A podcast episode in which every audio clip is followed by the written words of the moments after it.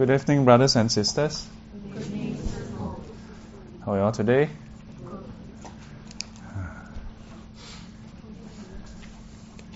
Do you all feel like the, you know, every week the week just fly past? Huh? Especially when you have classes every day. Yeah.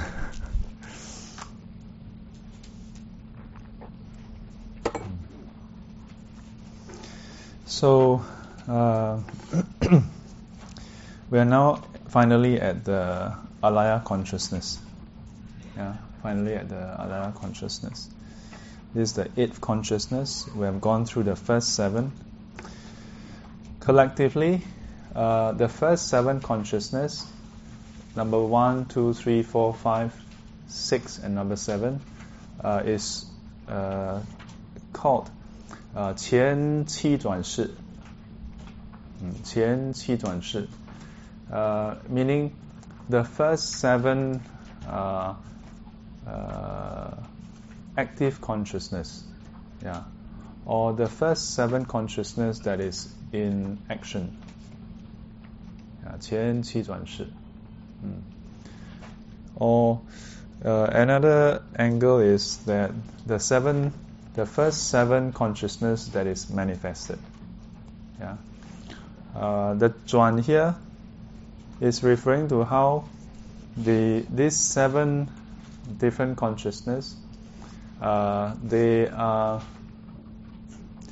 active sometimes together, sometimes by themselves. Yeah.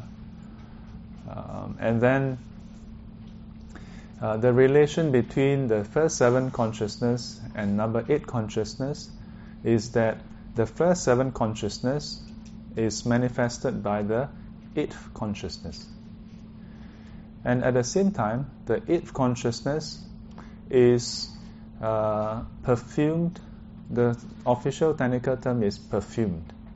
Yeah, the same word as the pangzui, uh, that perfume.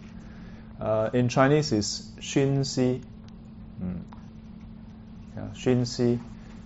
So uh, the the translation is uh, the technical translation is perfume. Yeah. Uh, why perfume? Because in the uh, in the commentary, then the metaphor, the metaphor for how the seeds are being planted they use the, the metaphor of uh, burning of incense. Yeah, that when you have an in, if you burn some some things, whether it's incense or you burn some wood, and then if you burn it near to some cloth that is hanging there, the the incense never touched the cloth.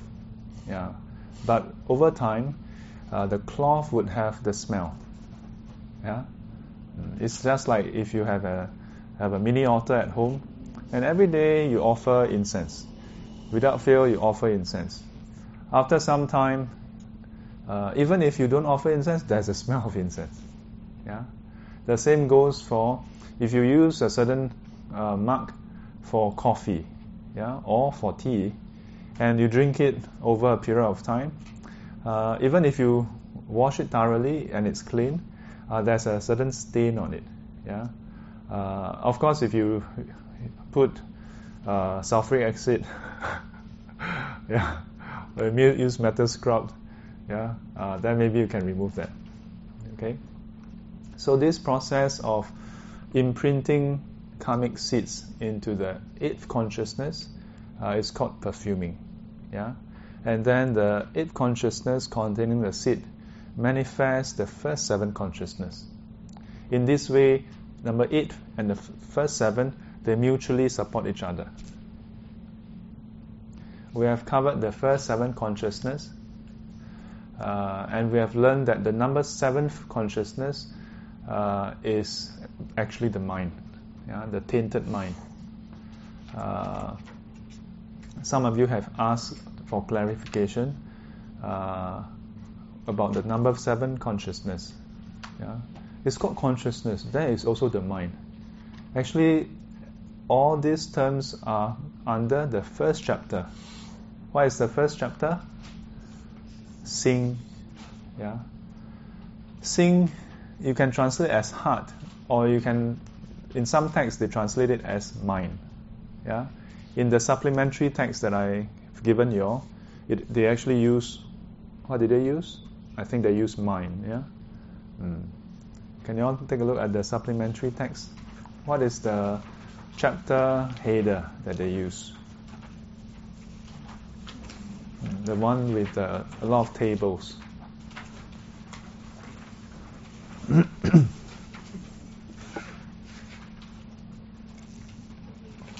you all have the supplementary text? Is there anyone who don't have the supplementary text? You don't have? Uh, huh? Ah, is uh, okay.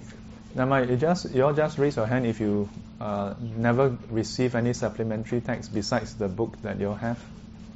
Besides her, anyone else? Anybody else? Ah. Oh. So, what is the term for the chapter heading?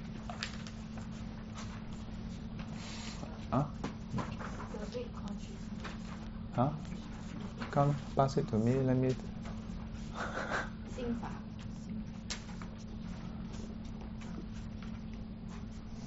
The eight different consciousness. Uh, oh, they translate in this way. Uh.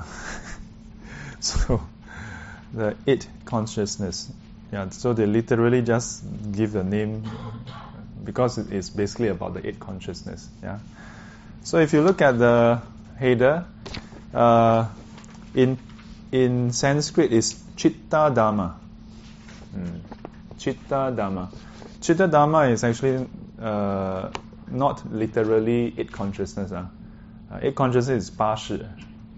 Mm. So Chitta Dhamma is Singfa. Uh, you can also call it, uh, you can also translate it as uh, mind or heart. Yeah. So all these are basically functions of the mind.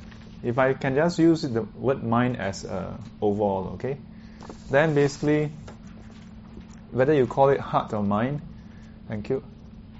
Uh, the different names are given uh, to uh, to describe the different functions. When the mind has the function of being conscious, then you give it consciousness.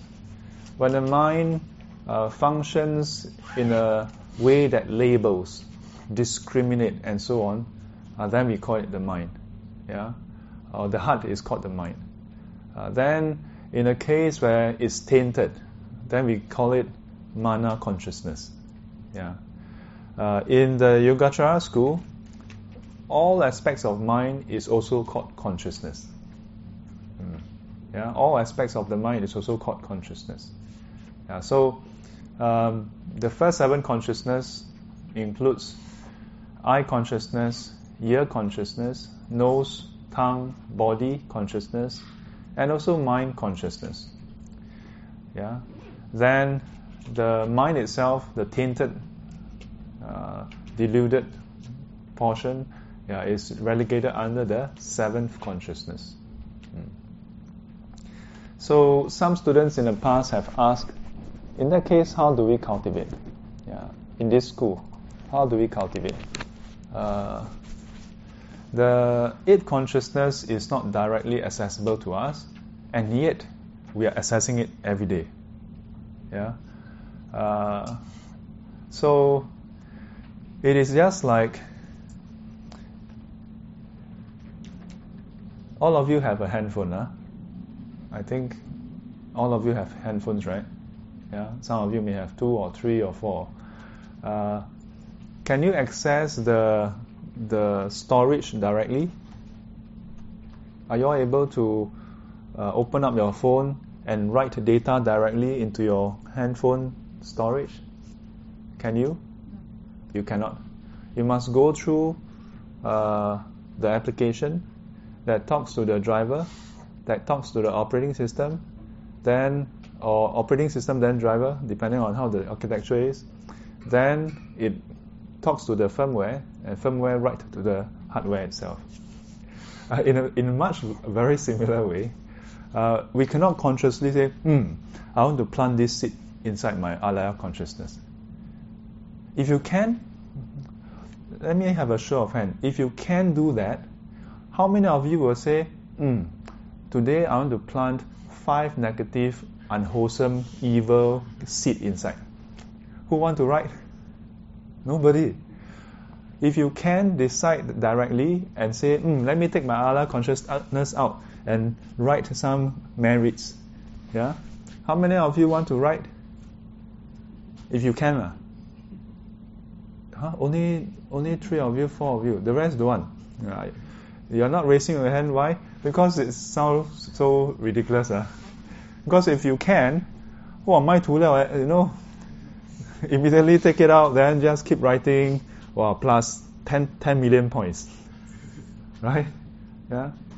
Uh, so, because we cannot write directly, that's why none of us can just say, let me suddenly be have lots of merits. Cannot. Mm.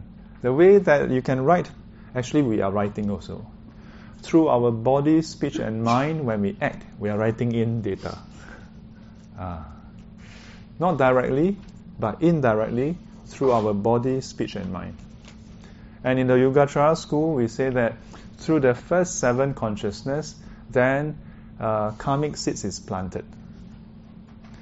Now, um, being in this class, uh, this is the framework. Uh, in other schools, they they don't use this framework, but it's describing the same process. For example, in the classical teachings, uh, the Buddha many times he talk about karma. Yeah, there is the Chula Karma Vibhanga Sutta. Yeah, the the small analysis of karma. There's the uh, Maha Karma Vibhanga Sutta, the great discourse, the great analysis on karma. There are so many teachings on karma. Not all of them talk about how, how many of them talk about alaya consciousness? Yeah, you, some would say none. Uh. Uh, so in the classical teachings, the Buddha just talk about the effects of karma, yeah, the functioning of karma, but he don't go into the detail of the mechanism of karma. Mm. In the Yogacara school, uh, this portion here, yeah, which we are going to cover today, describes the mechanism yeah, describes the mechanism. So, uh, uh, what is this mechanism uh, about? Yeah, so let's look at page 4. Number 8. Allah. So as you can tell, Allah ye is basically uh, a transliteration of Alaya. Yeah? I suspect if you if you I don't know whether anyone know how to pronounce this in Hokkien. Uh, alaye, how do you pronounce in Hokkien?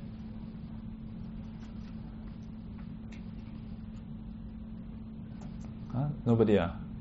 Uh, actually, I also don't know how to pronounce in Hokkien. yeah, ah is the same ah. Uh, ah what? Uh, ah. Then lai lai how to how to pronounce in Hokkien? Don't know. Then ye ye how to pronounce? Yeah? Yeah. So if you assume that the lai is lai or la, then alaya. yeah, so it's, it's literally the transliteration. Shi. Mm. So what is this alaye shi? In brief, alaye or alaya consciousness, yeah, the term alaya means storage. Yeah, it means storage. It is the repository, the storage part, component of the consciousness of the mind, of the heart, yeah, that serves to store all the mental imprints. Mm, mental imprints. Uh, oh, by the way, Kelvin, I've received your email. Kelvin, right? Yeah, I received your email. Yeah, I will reply you shortly.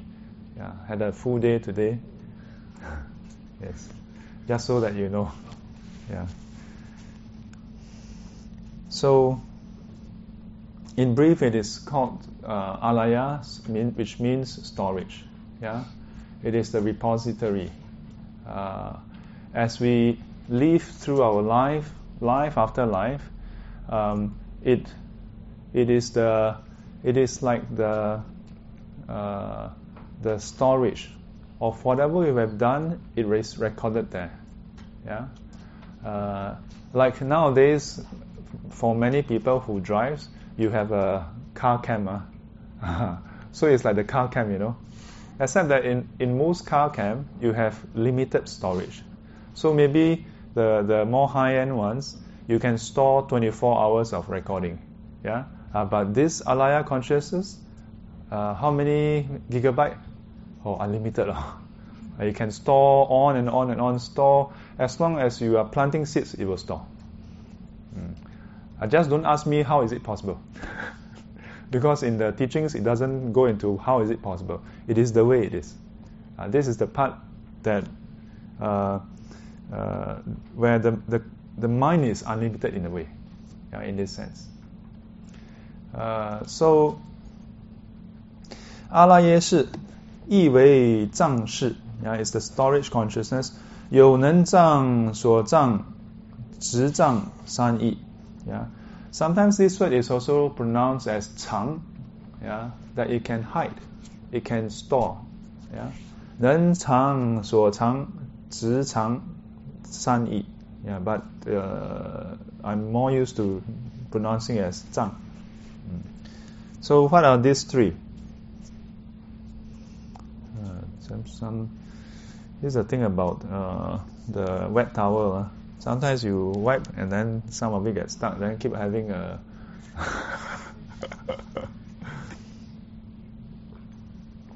no need. Uh, don't be so kanchiong. yeah.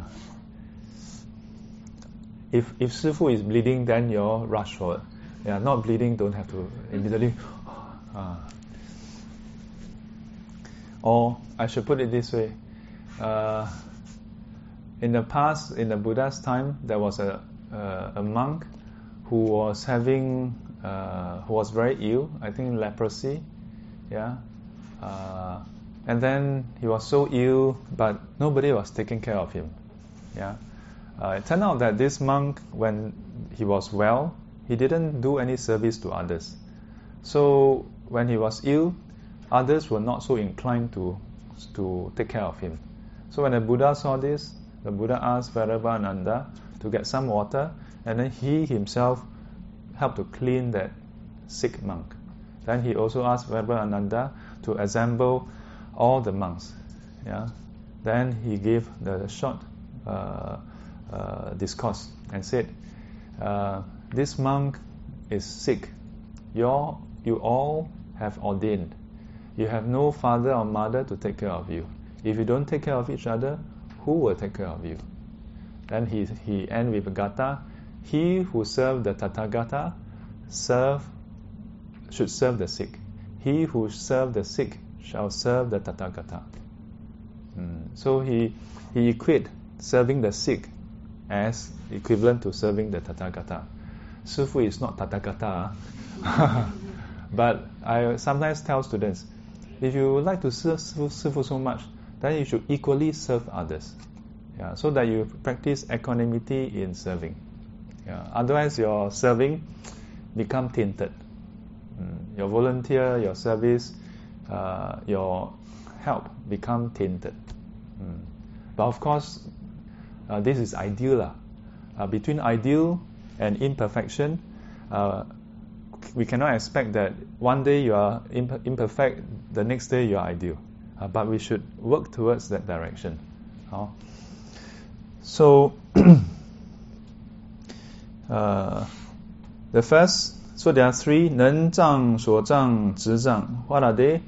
Uh, the first two, 能障、所障. So I want you to circle 能 and 所. Yeah for the kantang, yeah, so uh, how to tell you? Uh, there's a very complicated word, which is zhang, yeah. Then you try to spot the common word, okay? So there's a 能障, suo zang, and 直障. Yeah. So the 能 and 所, yeah. 厕所的所, uh, but it's, it's not that meaning. Uh.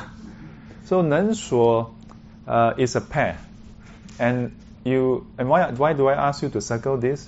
Because in the Yogacara school, uh, there's the, the whole there's a whole concept that underlie uh, the various texts uh, talking about the doer and the recipient, uh, the actor and the receiver. Uh, so 能跟所，能 refers to the actor, not the not the Hollywood actor, the the the entity that acts. 说 is the recipient of that action. Okay, uh, remember this concept because this concept uh, is found throughout the whole Yogacara school. 能所能所. So in this case, 能障 and 所障.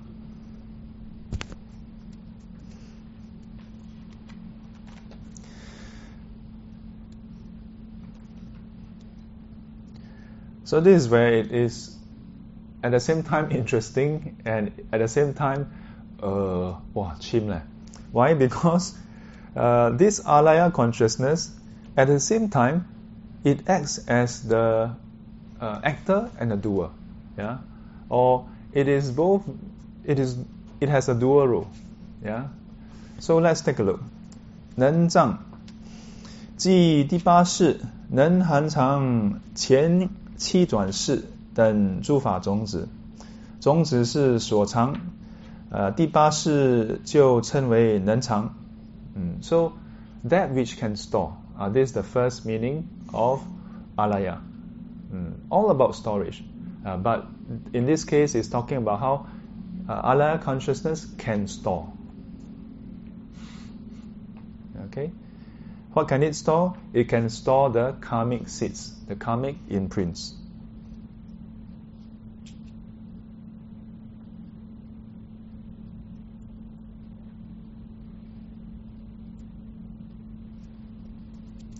So one thing to highlight, if you write in Chinese, if you see read the text and it says 八识, it means eight consciousness. Then it's referring to all eight. If it's if you want to talk about alaya consciousness, you must say 第八阿赖耶识. Yeah, because 第八 means eighth, uh, with a th behind. Okay, uh, so if you read through the text, you see that distinction.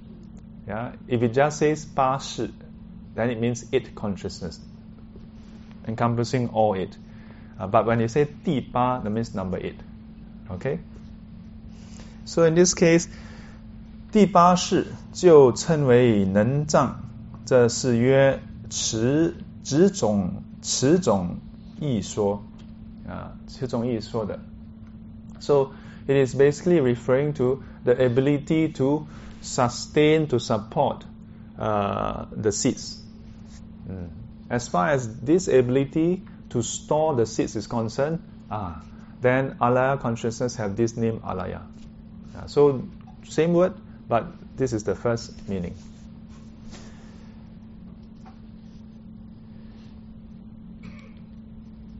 So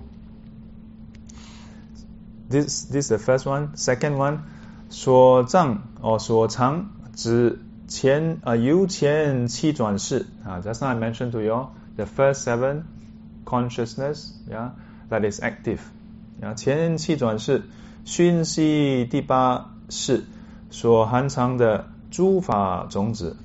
嗯，so uh, this is where uh, in ancient times uh, for them to think of this idea is quite quite interesting, huh?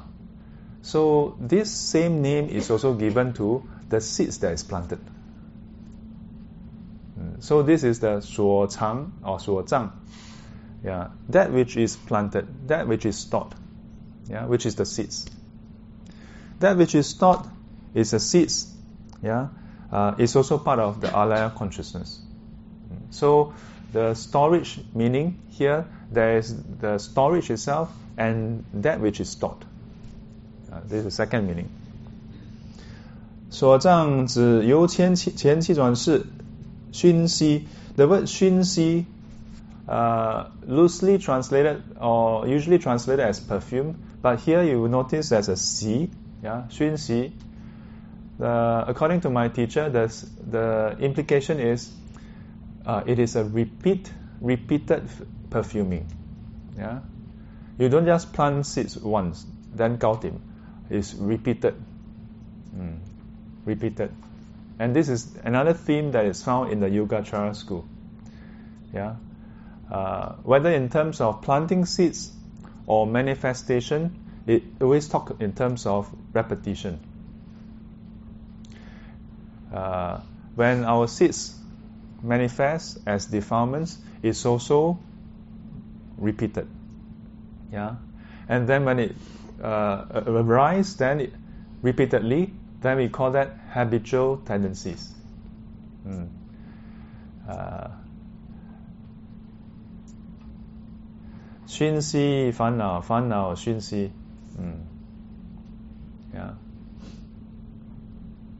So our, our defilements, we when we encounter something, then if we give rise to defilements, uh, it plants a seed. Then the seed ripen, then we arise defilements again. Then we keep on going, get, getting trapped in this cycle. Until one day we decide not to respond with that. Uh-huh. Yeah, until one day that happens. Otherwise, you just keep repeating it again and again. And as it repeats again and again, it becomes stronger and stronger. Yeah, so later we will look at some of the implications here. So the last one, 执障指第八世，横背第七莫那世，爱执为自内我体，而因而称为执障。 Yeah, so uh, this was actually mentioned earlier already. In which section?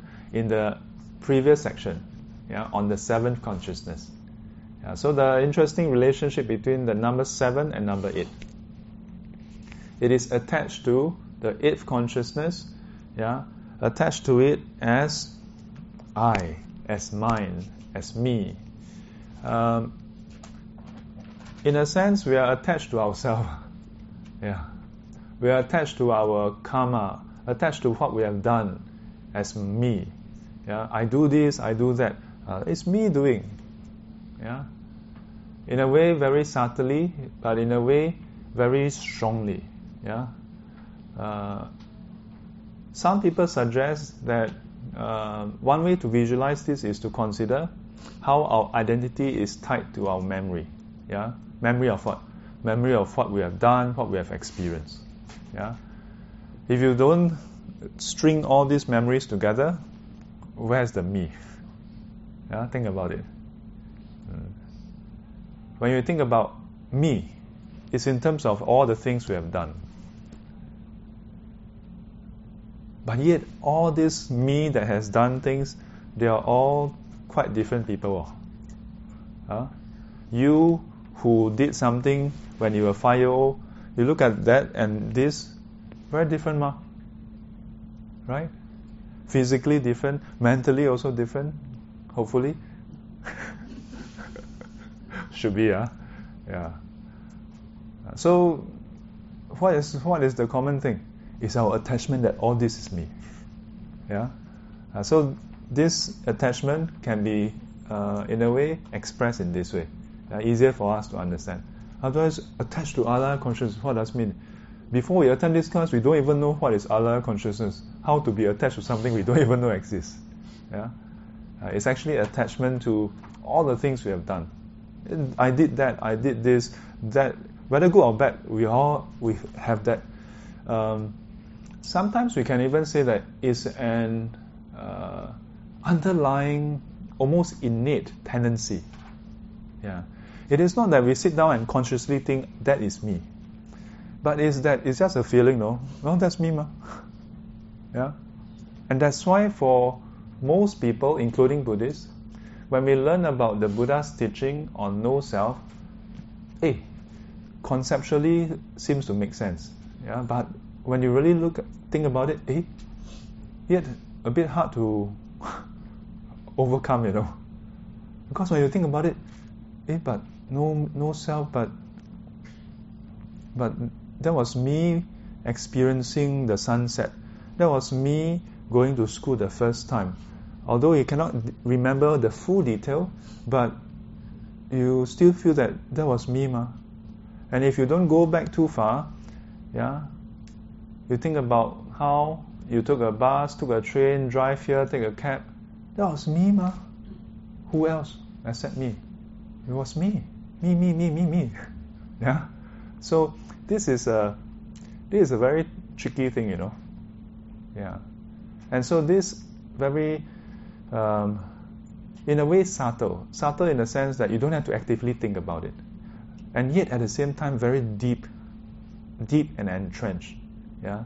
Sense of attachment. Yeah, that this is what it's talking about. Yeah.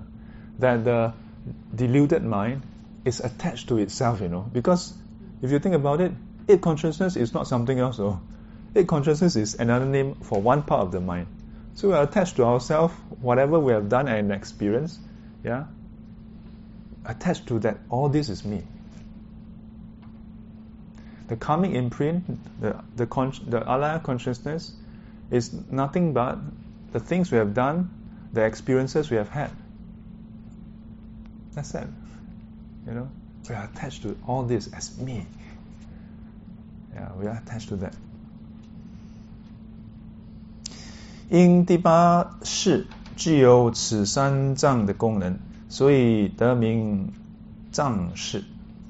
because alaya consciousness has all these features, all these uh, function, and that's why it's called Alaya consciousness. That's why it's called the storage consciousness. Mm. Yes. So, uh, how you spell the word alaya? A L A Y A. L A Y A. I say okay. Yeah. I mean, uh, it can become a legal issue. Oh. Let's say a person uh, Ah.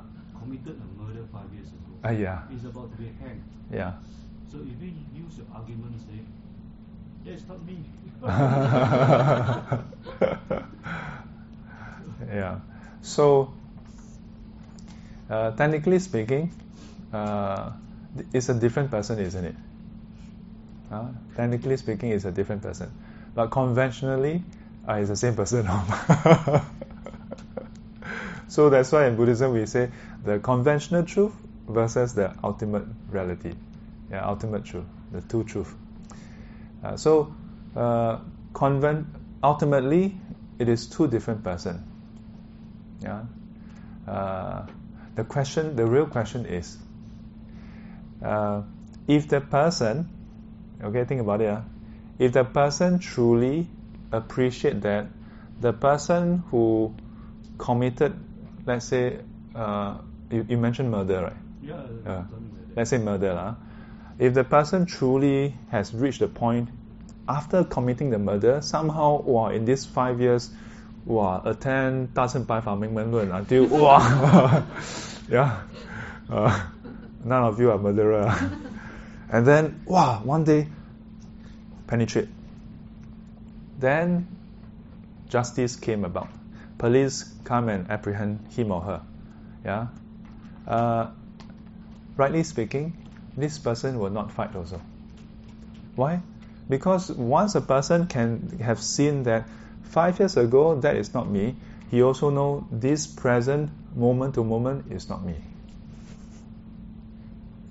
If the person still resists and say, no, but that's not me, why are you arresting me? Eh, that's still me. Oh. you know what I'm saying?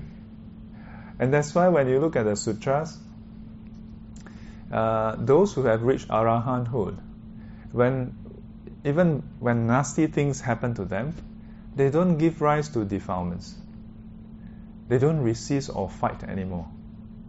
They are ready to accept whatever comes.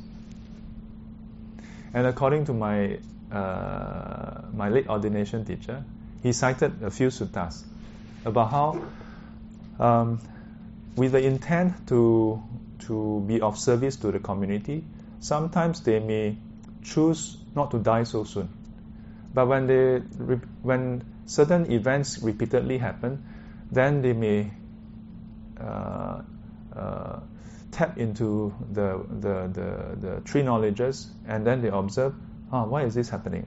And if they see that, okay, this is past karma ripening, they, they gladly face the consequences. Mm. They will not say, eh, eh, eh, eh, eh, eh, eh, eh don't, don't harm me. Ah. That, was, that was not me. ah, they won't have this question. Yeah. So this paradox resolves itself. Mm. In fact, in a way, it is not a paradox. Yeah, but if we if we use the wisdom of the enlightened one, but standing on the unenlightened shore, uh, then there's a problem. There's a problem. Yeah, but for enlightened ones, there's no such a problem. yeah. So anyone who has uh, reached this stage, any any anybody, anybody who have reached this stage where you see that the other consciousness, you're no longer attached to your past karma. Anyone uh, see me after this? Uh? Let's have a deeper discussion.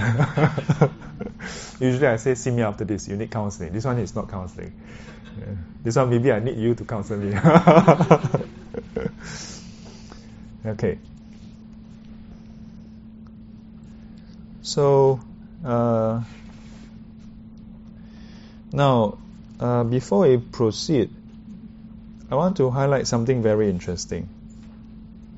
Uh, because just now I mentioned about how, if you look at the classical teaching, uh, the the mechanism itself is rarely, if ever, uh, described by the Buddha.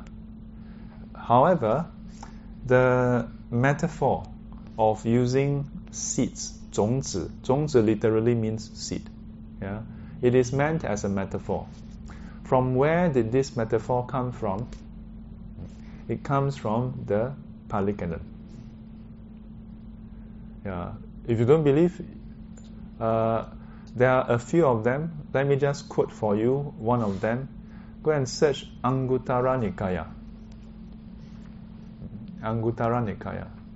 In the Anguttara Nikaya, the Buddha in uh, Book 3, Anguttara Nikaya has, uh, has three, book, uh, not, not three, uh, 11 books. And in the 11 books, you have chapter 1 to 11, yeah, or rather book 1 to 11. In each of the books are all the different suttas pertaining to the numbers itself. So book 1 have suttas relating to number 1. Book 2, number 2, and so on. Book 11 covers all the suttas pertaining to numbers from 11 onwards. Yeah. So if you look at book 3, then uh, there's a sutta that where the Buddha talk about the analogy where he described uh, karma, yeah, uh, as planting seeds in the field. Yeah, I leave you all this exercise to go and search. Mm. Uh, so this is very interesting because um, when I was in US, uh, we were learning uh, the Yogacara Bhumi Sastra and also the Mahayana Sangraha uh, Sastra. So these two commentary, Sastra means commentary. These two commentary is under the Yogacara school. And as I was learning those texts, I was reading the Pali Canon in parallel. And then I chanced upon this, yeah, because uh, the general impression is, oh, Mahayana teachings is separate from the Pali Canon, yeah, and we we are sometimes given the impression that oh, they are so different that they have nothing to do with each other.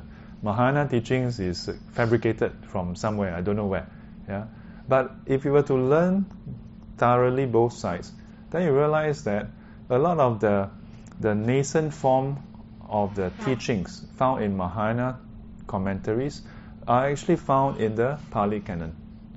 Yeah, it is not that the the bodhisattvas just sit down one day and mm, let me come up with this new idea. Yeah, write a journal and publish a paper. No, yeah, uh, almost I can say that all the com- commentaries would cite the sutras. Yeah, the difference is the extent of rigor. For example, today if you go the academic field, uh, citation is a norm. Yeah, even in bachelor's level, uh, for your final paper, you have to do citations. Yeah, masters onwards, citation is a is like breathing air. You know, yeah, you cannot write any paper without citation. Um, this is something that I struggle with because when we read the sutras, you know how they how they cite? They just 经云. Yun means to say. Yeah, it means in the sutra it is said. They rarely say which sutra. Number one. Number two, many of this commentary, when it was first expounded, it was expounded. In those days of Nagarjuna, Venerable, uh, Nagarjuna Bodhisattva, uh, Asanga Bodhisattva, Vasubandhu Bodhisattva, those these Indian masters at that point in time when they were teaching, not like now Sinang have a text, you know. What does that mean? It means that the the the venerable, the Bodhisattva was sitting there and just giving a discourse directly, or rather giving a teaching directly. Yeah, and then if you look at the the sequence, sometimes some texts have back and forth answer and questions. Yeah, uh, you'll be amazed, uh, because sometimes they ask a question. Yeah, the audience, one of the member would ask a question, and the reply they will just say, "In the sutra, it says." Da, da, da, da, da. Eh? So a few times I mentioned to my, uh, dis, we discussed uh, because we are doing the translation of Yogacara Bhumisastra. They were like, "Hey, they just say Jing Yun, then which sutra?" Yeah, fortunately, after going through the Pali Canon, then I say, "Hey, there's a there's one sutra that is similar to this, you know." So, so, so, so, so oh yeah, hey, quite close, uh, could be this. So uh, we reckon that in those days, those who those who are attending these teachings, uh, they have mastered a good deal of the teachings already. So the moment when the master, when the teacher says Jing Yun, yeah, the discourse, the, the sutras has said this. They all know, yeah, okay, this this chapter, that chapter, and so on. yeah, so I, I, I suspect that is the reason why they, they rarely put which sutra, because everybody know all the sutras. Yeah, uh, but, but as a result, for later generation, it's quite challenging. Jing Yun, then which Jing? Wow, so much Jing to go and search, you know. Uh, so uh, now I, I have I have done the searching for you. Now you, you, do a small part of the searching. You just search Anguttara Nikaya. Uh, if even this part you don't want to search, then how? Uh, okay. Yeah, so um, in that sutra, you'll find the Buddha using the analogy of planting of a seed. Mm. Uh, so this is this is a very interesting thing because it means that the concept to use seeds, yeah, was already there. Yeah, uh, it's not something that was fabricated later. Yeah. So next. 这第八式有三相三位的差别。嗯，so these two words 三相三位 earlier on for uh, the mana consciousness we already talked about three stages yeah or three phases yeah Likewise, for alaya consciousness, there are three of three, two of three. Yeah, san xiang, three features. Yeah, xiang is features. Mm. Xiang is features. So uh, here I want to introduce you to another pair of terms. One is xing, one is xiang. Yeah, xing is nature, xiang is feature. Yeah, nature and feature. Mm. The two are describing the same thing, okay? Uh, but different aspect of the same thing. Uh, so, for example, mm, uh,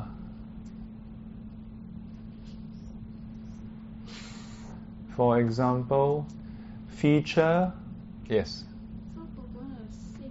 Yeah, here you haven't tou- touched on xing. Yeah, but I'm introducing th- to you this concept that is common, uh, just like I mentioned earlier about 能年所. Yeah, that in Yogacara school, it talk about sing and xiang. Okay.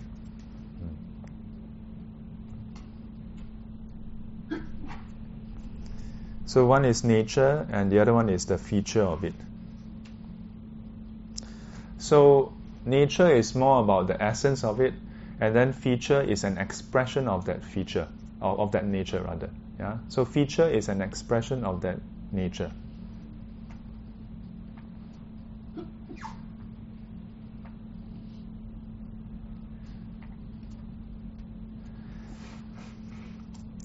So, what are the three features?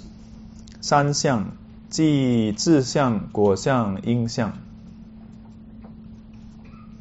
so what what does uh, what does this name how does this names translate? 自相 self feature yeah what is the what is its own distinct feature? Then the next two comes in a pair 果相因相 in terms of uh, the alaya consciousness, uh, if you look at the, the alaya consciousness in terms of fruition, uh, what is the feature that describe it as fruit?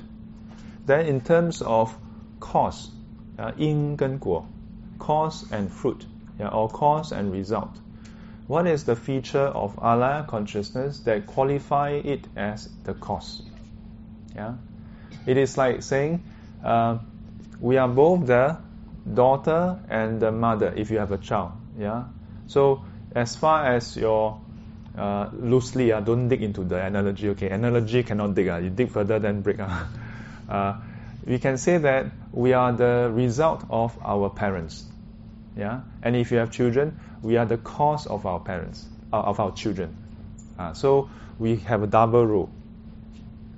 Yeah, uh, we are both the cause and also the result uh, of different things. Okay, uh, so similarly, alaya consciousness have certain features yeah, certain features that qualify it as a cause and qualify it as the fruit. Then by itself, it has certain features also. And you'll find that some of this feature uh, is related to the earlier part which is describing its name. So A 自相即阿拉耶，具有能障、所障、执障的意义。此显示了第八世 所有志向。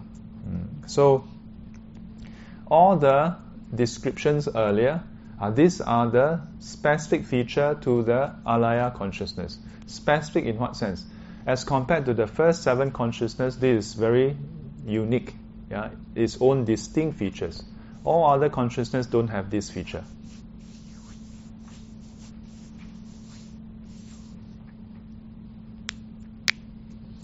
Then next 果相即易熟时，此事能引发诸界趣，引生善不善业报的易熟果啊，所以名为易熟。So earlier I briefly described this 易熟，yeah, and I told you I'm just giving you a, a gist of it because it will be covered later, and this is now this is the later, yeah. So this 果相即易熟时。So the word shu means ripen, yeah, and many times in uh, in teachings we also hear this expression, yeah. Oh, when your karma ripens, uh, it's referring to this, yeah. Uh, but why yi? Yeah, yi shu. Yi means uh, different, yeah, or varying, va- uh, varied. Mm. So why is it called yi shu? Because it's able to ripen into all the different different states, different different realms. So here, 此事能引发诸界趣。Mm, so 诸界诸趣。So um, this requires some uh, understanding of the of the worldview in Buddhism. Yeah, 三界五趣 So three realms and five destination. 界 here refers to the different realms. Yeah. What are the different realms or different spheres? 界 actually means boundary. Yeah? So if you if you separate the whole world into boundaries, then uh, what are the boundaries? If you uh, if you were to say, oh, men and women, uh, that's one boundary. Yeah, uh, boundary of man, boundary of women. Uh, but in Buddhism, we don't we don't uh, uh, delineate sentient beings in this way. Yeah, uh, the Buddha used a different delineation. What is the boundaries given? Yeah, he the not not he he didn't bound us, but he grouped so that we know in terms of the kind of preoccupation that we have. There are those who are preoccupied with sensual desire. Then there are those who are, in a way, preoccupied with, with form as the object of concentration. Then there are those who are preoccupied with formlessness as an object of concentration. Yeah? Uh, in a way, we are also con- concentrated uh, when we are pursuing our sensual desire. yeah? Except that this kind of pursuit leads to more distraction, so the mind is never quite concentrated. Yeah, but if you ever see uh, your kids or your grandchildren or your nieces and nephew playing games, oh, they are very concentrated. They are like in samadhi, you know. what is the feature of, of jhana? When you enter jhana, what happens? The first five consciousness is cut off. Yeah. So when you enter samadhi or, or jhana, then you cannot hear, you cannot see, cannot hear the external world. Yeah? Uh, what happened to our children, our, our nieces and nephew, our grandchildren when they start to play their games? Uh, mother call them, come and have dinner. Father call them to put out the thing. Uh, they are indeed, yeah, yeah. So um, this kind of boundary setting is not set by the Buddha. Yeah, but he make use of this to help us understand. Yeah, what are you preoccupied with? Mm, be your own therapist uh, in a way. Yeah, and for human beings, we are in the sensual desire realm. Now, although we are all within the sensual desire realm, so there's a common feature. We are all preoccupied with sensual desire, uh, but preoccupation have different varying degrees. Some are more preoccupied, some are less preoccupied. This uh, preoccupation uh, does not guarantee that does not guarantee your success of experiencing sensual desire, yeah, sensual pleasure. No, it just means that you want. You want doesn't mean you get, yeah. Uh, so, for some people, they want, but they also don't act foolishly to get what they want. So they accumulate merits. Yeah? Although they want, they consider for others also. So they also help others, and so they accumulate merit, and such that when they when they experience the their wishes, yeah, and the the, the results of their action, uh, then they are reborn within the sensual desire realm, yeah, which is also according to their wishes, but uh, it is more pleasant. But there are those who um, act in the pursuit of their desires.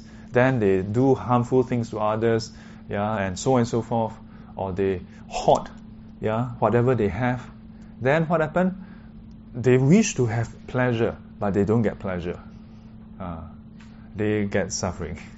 Yeah, so from this, you have human and heavenly uh, pertaining to sensual desire, uh, but the experience is pleasant. Yeah, uh, but there are those who uh, who may have all kinds of defilements, yeah, and they act on those defilements. So the result is still in the sensual desire. Yeah, uh, but they experience the rebirth as a hungry ghost, as an animal, as a hell being, uh, three lower realms. Yeah. Uh, if a person go beyond the five senses, yeah, goes beyond that, the sensual desire realm. Sensual desire realm is basically preoccupation of the first five senses. There are those who, even as they are reborn in this realm, hey, they start to find, is there anything more than this? Then they see one poster, eh? Oh, there's a retreat in Buddhist library. Oh, hey, there's an urban retreat. Hey, what is this urban retreat? you see, the question earlier we have uh, the the thing about uh, the repetitive cycle. Yeah, some people have this question. But if it's a cycle, then how to break out of it? Uh, it is not by chance. Uh, after all these years of learning, I realized something very interesting. Do you all find that it's easy to change others? Not easy. Do you think it's easy to change ourselves? Also not easy. Oh. So how? Yeah. So it, it feels like it is a it is a uphill task at best, you know. Uh, if not an impossible task, like 不变 no stuck leh. Yeah. How many times have we succeeded a bit? Yeah. Then oh, yeah. What they call the the uh, three step forward, two step back. Eh, know, is it two step forward, three step back? if you can do three step forward, two step back, oh, that's quite good. At least you are still one step forward. if it's two step forward, three step back, then you are tolun. so, how do we actually progress? Uh, in the teachings, it says that the Buddhas and Bodhisattvas are very skillful. Uh, if and it, it, makes complete sense. Think about it. Uh. When we learn the teachings, we also know that we should avoid all evil, we should do all good. Yeah, this is the teachings of, and then purify your mind. These are the teachings of all the Buddhas. Everybody also know. Yeah, but how to purify war? because of all the habitual tendency. So it seems like uh, we're stuck. Then how? Ah, that's a magical formula. What is the magical formula? We like to act on our defilements. We like to act on our defilements. What are our defilements? Defilements. First one, greed. Second one, hatred. Third one, delusion. Hmm. So, the Buddhas and Bodhisattvas, they make use of our defilements to help us. How to help us? Our greed. they make friends with us. Keep letting you take advantage, uh, take advantage of them. They let you take advantage of them once, twice, ten times, hundred times, one thousand times, 300 times, eh, 1,000 become 300, uh, 3,000 times.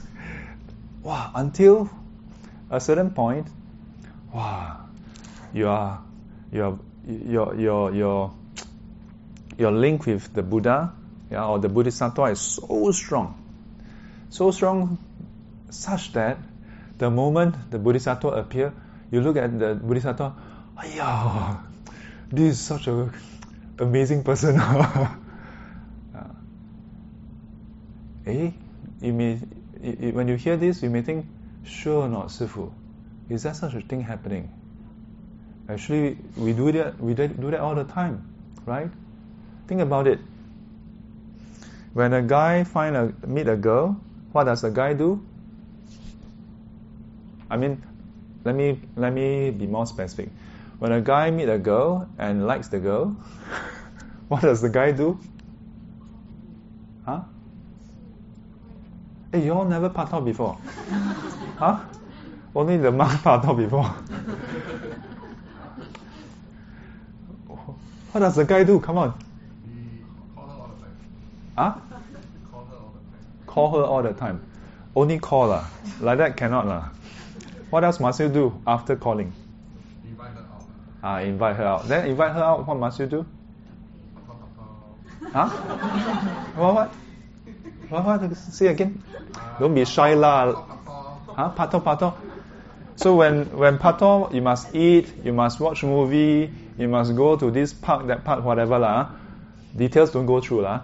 Then who must pay? The guy must pay.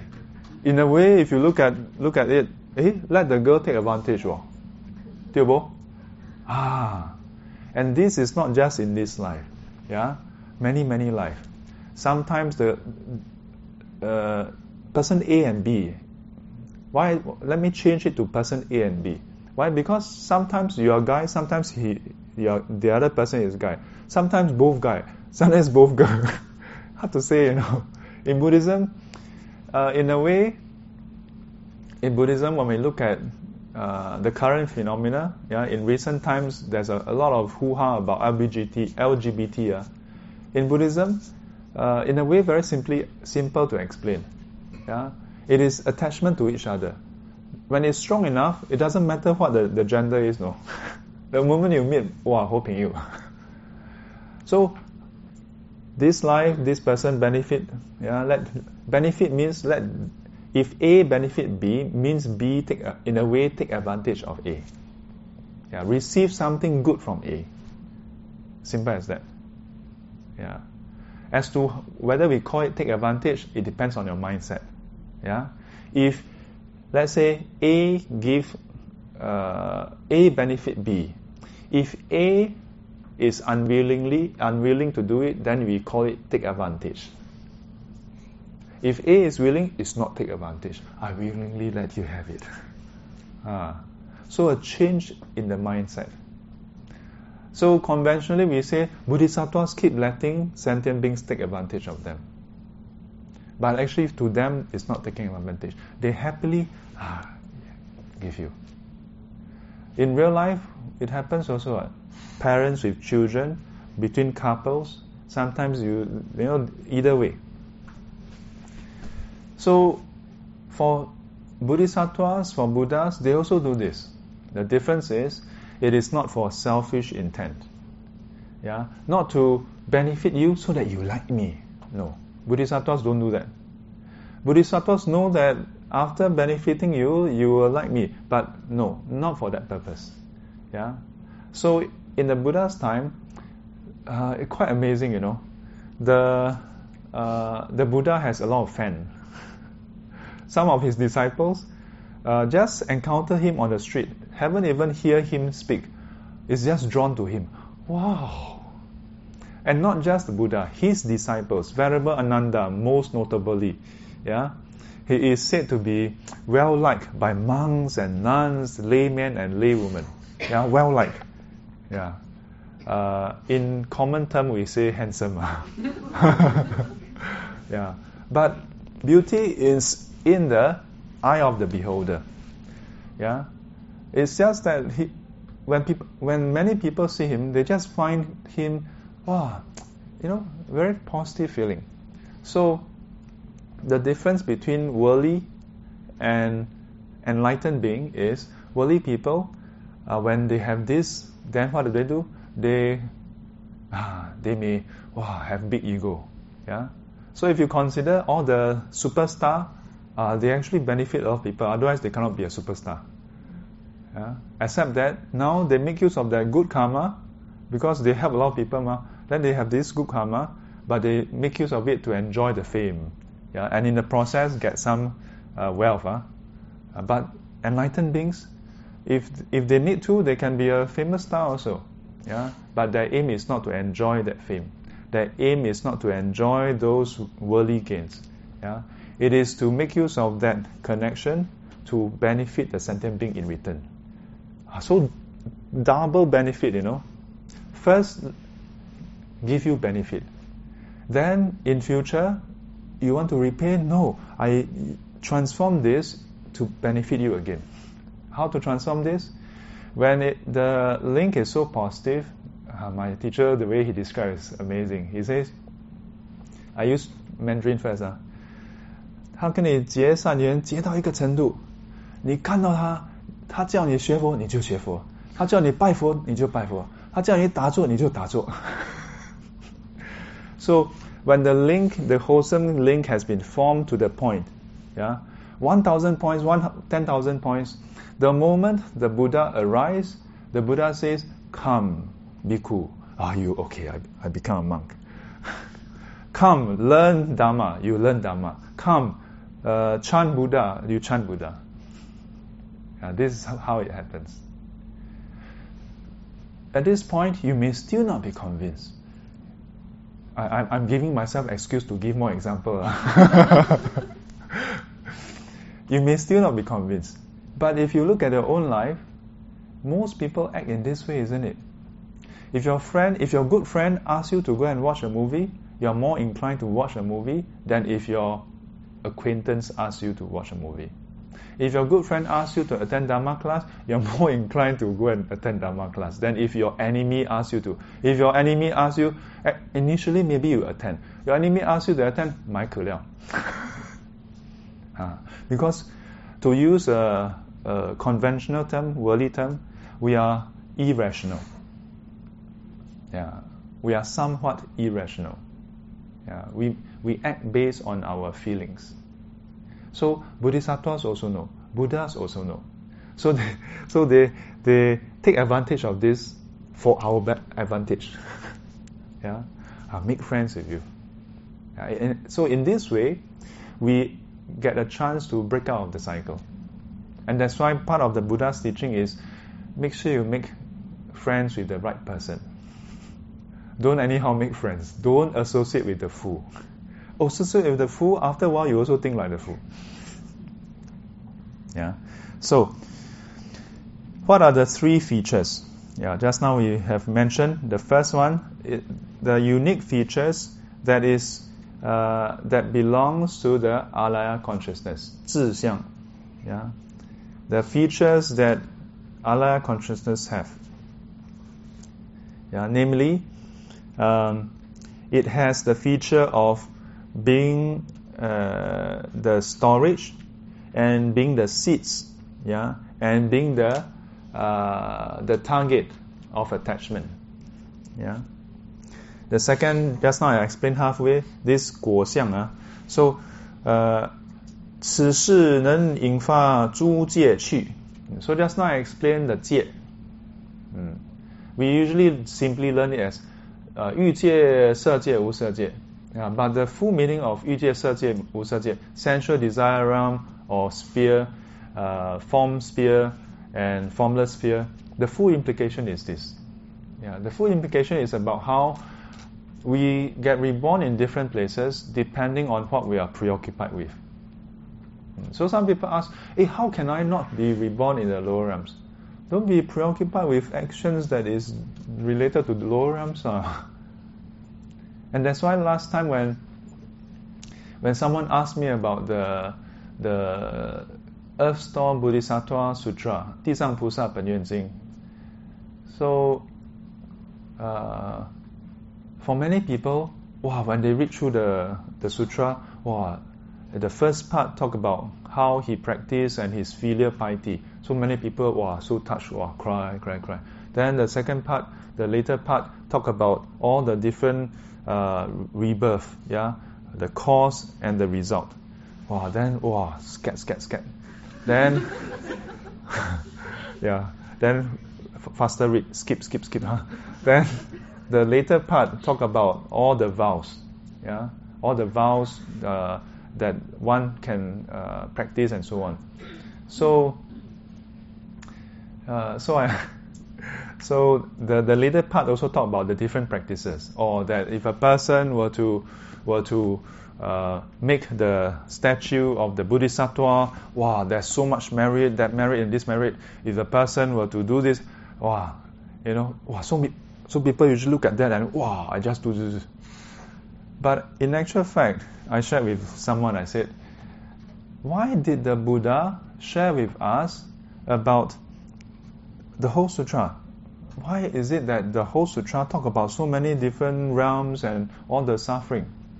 Many people think that Dizang Pusa is stuck in hell. Uh. but Dizang Pusa is not an ordinary Bodhisattva, you know. He's a stage 10 high level Bodhisattva, you know. Yeah, all the major ones that we hear of are all the stage 10 Bodhisattva. In fact, if you read carefully the first part of that chapter, um, his vow is not just for hell beings. Yeah, his vow is to liberate sentient beings of all the six realms. Uh, but for us, our primary concern is the three lower realms. So if you look at the middle section, it describes all the causes for lower realms When the if you consider the Buddha's epithets, all the, the different names of the Buddha, one of them is Loka Vidu. Yeah. 善知世间解. Yeah, the, he knows the way of the world. Most of the time when we learn this, we just learn that, oh, he knows about the heaven, the Asura realm, human realm, the three lower realms. But the full extent of the meaning is he knows how to get there. he knows the cause and the result. So effectively, he tell everybody how to go to the different realms, how to go to them as a destination. What does it mean? If you want to go to hell, ah, you can read the sutra. Ah, the sutra tells how to go to hell. Anybody want to go to hell? Ah, if you want to go to the to to the hungry ghost realm, don't have to search internet.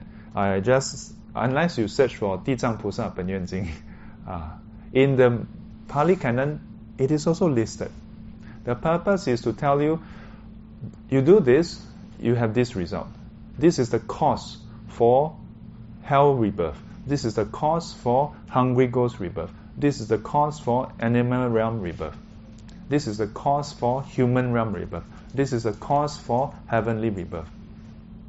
So by telling us this, this particular sutra is highlighting what to avoid. If you if you do a sculpture of the Bodhisattva, uh, why is there so much merit? Because when people see this bodhisattva, they may get reminded of the teachings.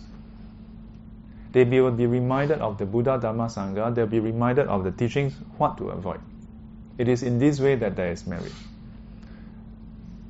That's why the, the, the text it says not just to have a sculpture. You have a sculpture, then hide in the wall. Where's the merit?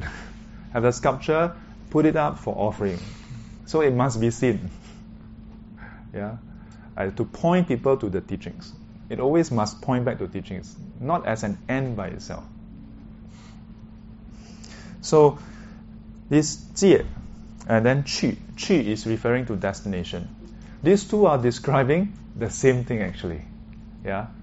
Uh, so one thing, uh, one difference here, when we talk about qi, it is a bit different from our modern terms of six realms. Yeah. When we talk about liu dao ren hui, the six realms of existence, yeah, this is uh, in terms of heaven, heavenly realm, human realm, or and then asura realm. So these are considered the three higher realm. But asura is a bit tricky because in some ways it is actually equivalent to the merits of heavenly realm. Yeah, uh, but uh, in the earlier text, when it talk about the five destination, uh, Asura realm is not mentioned. Yeah, it is mentioned among the realms, but not as a distinct, uh, unique, uh, separate realm itself. So when we talk about chi, yeah, this word chi, uh, meaning destination, yeah what you are inclined towards, and then you go there. Yeah, what you are preoccupied with, then you go there. Then we talk about the five destination: hum, uh, heavenly beings, human, and then the three lower realms. Yeah.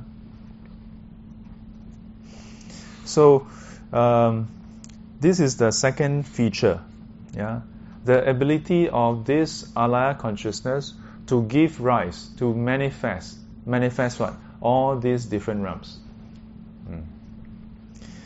Uh, this, all these different realms, 引生善不善业报啊的艺术果. So it can manifest the results, yeah, that is varied. yeah, varied in what sense?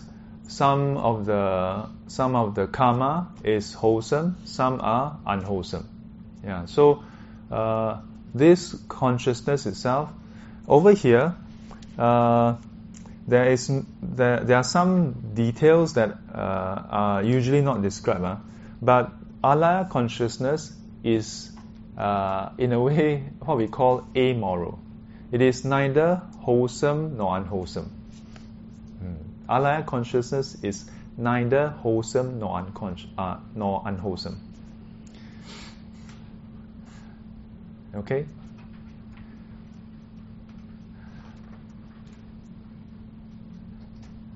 I'm pausing because I'm hoping someone will ask, but nobody asked. So I must now ask myself a question. now, some of you, when you hear this, you may just accept, but some of you may have a question. Why is it wholesome, neither wholesome nor unwholesome? yeah. Huh? Uh, because it's a storage. But storage, one, one must storage be neither wholesome nor unwholesome. Uh. So, uh, anybody want to? It's okay. You all can suggest answers. Yeah, then. Uh. Depends on what you put inside. ah, depends on. Oh, so if I put in uh, wholesome, then it becomes wholesome. No, if you put it wholesome, then it's wholesome. Uh. But if you put it wholesome, then you put it unwholesome, then it also stores wholesome. Uh, so then, is it wholesome or unwholesome? Neither. Neither. so this is the interesting thing. Um, in the uh, if we have a chance uh, in future, but this will take almost a year. Then, if I'm still alive, then we can go through the Mahayana Sangraha. In that text, then it talk about how why is it neither wholesome nor unwholesome, uh, and it give a very interest, very, uh, very how what is the right word? Uh, very intriguing explanation. It says, and, and now that I'm thinking about it, uh, uh, perhaps that's why my approach to arguments uh, or, or uh, analysis has become shaped in a certain way. Instead of trying to argue whether it's wholesome or unwholesome, it just lists out all the possibilities. It's either wholesome or unwholesome, or neither wholesome nor unwholesome. It cannot be both wholesome and unwholesome. lah. Uh, the, the, the both doesn't make sense. Yeah, because wholesome and unwholesome, they, they counter each other. So then, first, if it is wholesome by nature, then you cannot plant unwholesome seeds. Second part, you should know an answer. If it is unwholesome by nature, then you cannot plant wholesome seeds. So you can only, it must be neutral, neither wholesome nor unwholesome. But if it's neither wholesome nor unwholesome, then what happens? Then the seeds must also be neither wholesome nor unwholesome. It just has the potential to give rise to the painful and un- and pleasant experiences. So this is the part that you, I know I see a lot. Eh, huh, huh? What happened to the seeds? I thought there's wholesome, unwholesome seeds. So this is the part that in the text that we have, uh, it doesn't go into that much detail. Yeah, uh, that's why I need to occasionally bring in from the other text. So this this part is quite interesting. So you do wholesome action, it plants a seed. The seed itself, you cannot call it wholesome nor unwholesome. All the seeds cannot you, you cannot just uh, uh, literally go and point this is the unwholesome seed, this is the wholesome seed. Seeds are all seeds. But once it ripens, then you can see, oh, this was due to an unwholesome action. Uh, and this is the, the second layer of meaning of the 异熟.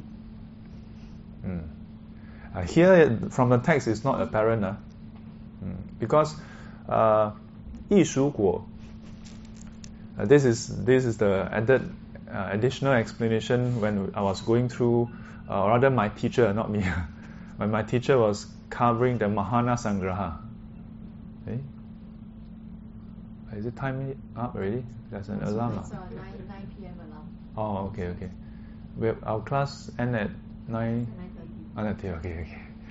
So there are two parts which is uh, varied.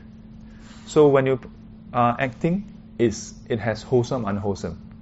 But when it's planted, it's not. So in this way, it is different, differing. Yeah, the action is wholesome, unwholesome, but the seeds yeah, is actually uh, you cannot distinguish this is wholesome, this is unwholesome. So far, so good. Yeah. So this is the cause. This is the fruit, the result. Then this as the cause. The, just now we say, eh, once you planted, you cannot distinguish this is wholesome, this is unwholesome. But when it ripens, again it becomes varied. So this is the second layer meaning of this 异熟果实. Yeah. Yes. Then how, how do explain the 种瓜得瓜?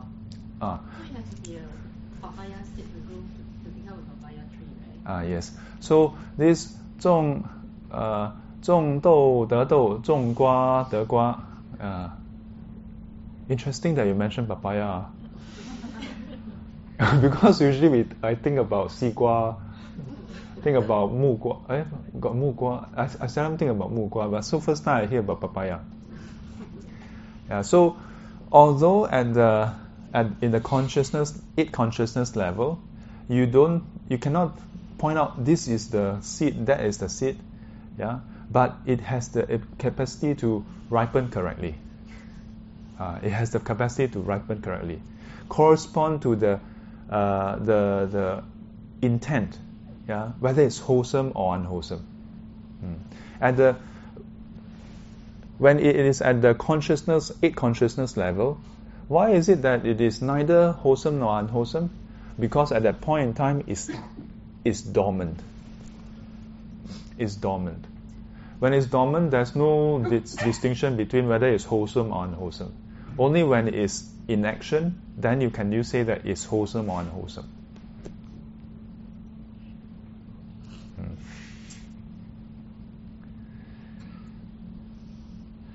Uh, and again, I want to share with you my uh, my crazy analogy. Uh, it may make sense to you, and it may help you to understand it better. Just now I mentioned about your handphone, right? And then I mentioned about how, uh, let's assume it's the SD card. Uh. So,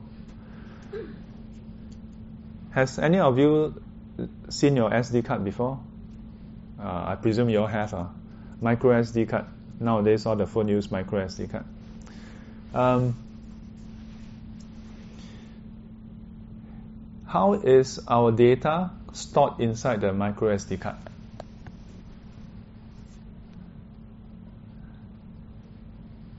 Of course, there are many different layers to talk about. If you talk about the, the physical layer, then it's in terms of uh, magnetic state, uh, yeah, electromagnetic states.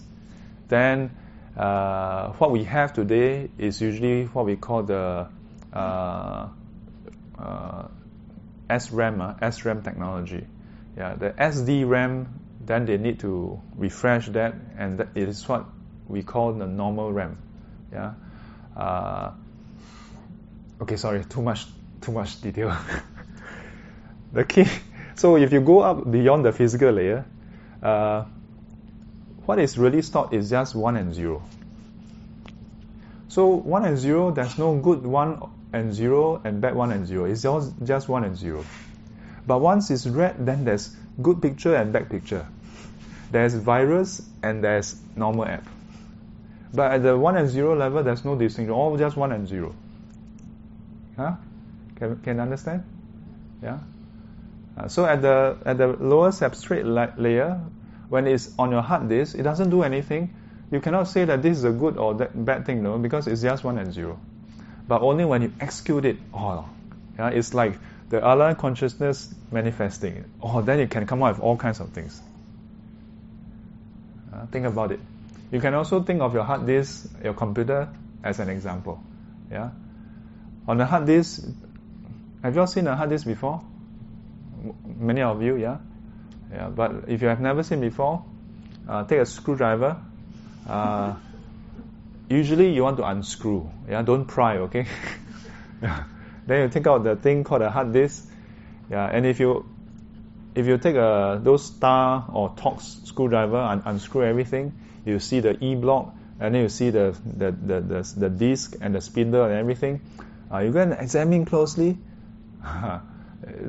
it's all just one and zero. Yeah.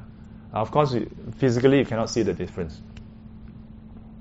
And and to me, uh, Yeah, there's a very close parallel. Now, I'm not suggesting that we are stored in the hard disk, ah. Uh, but I just find this a very intriguing uh, similarity. Yeah. So, this 果相 is that uh, the the alaya consciousness is both the fruit of our karmic actions and also it can bear the fruit for our eventual results. Mm. It can manifest those results. Yeah. So in this way, it has this uh, feature of fruition. Yeah. Uh, feature of results. Mm. Uh, so this is, uh, 所以名为异熟. Mm. Here the description is quite brief. Uh. Mm. Uh, so varied ripening, mm. varied ripening. Yeah. 这显示了第八世的不共果相。Yeah. And, and again, the 不共 that it is unique by itself. It has this feature compared to who? Compared to the first seven consciousness.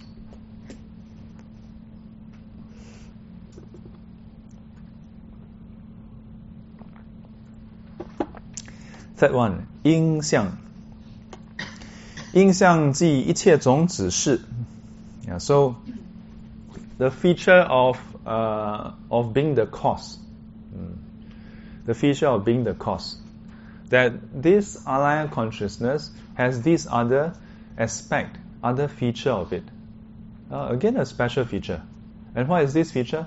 Uh, it is the cause. Cause of what? 一切种子是，yeah. It actually contains all the different seeds. Mm, All the seeds are there.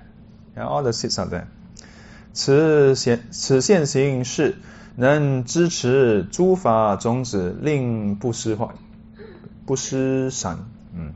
So just now it says that uh, it can give rise and manifest. Uh, now the manifestation process, there's another part, not just manifest, but it is the cause. Yeah, because the seeds itself is the cause. Yeah, so the cause of the eventual ripening. Cause of the eventual ripening. Yeah. So, uh, 所以名为一切种，呃，这显示了第八世的不共因相。Yeah, so this is unique to the alaya consciousness also. Yeah, it is a cause of all things. Uh, it contains the seeds. So, uh,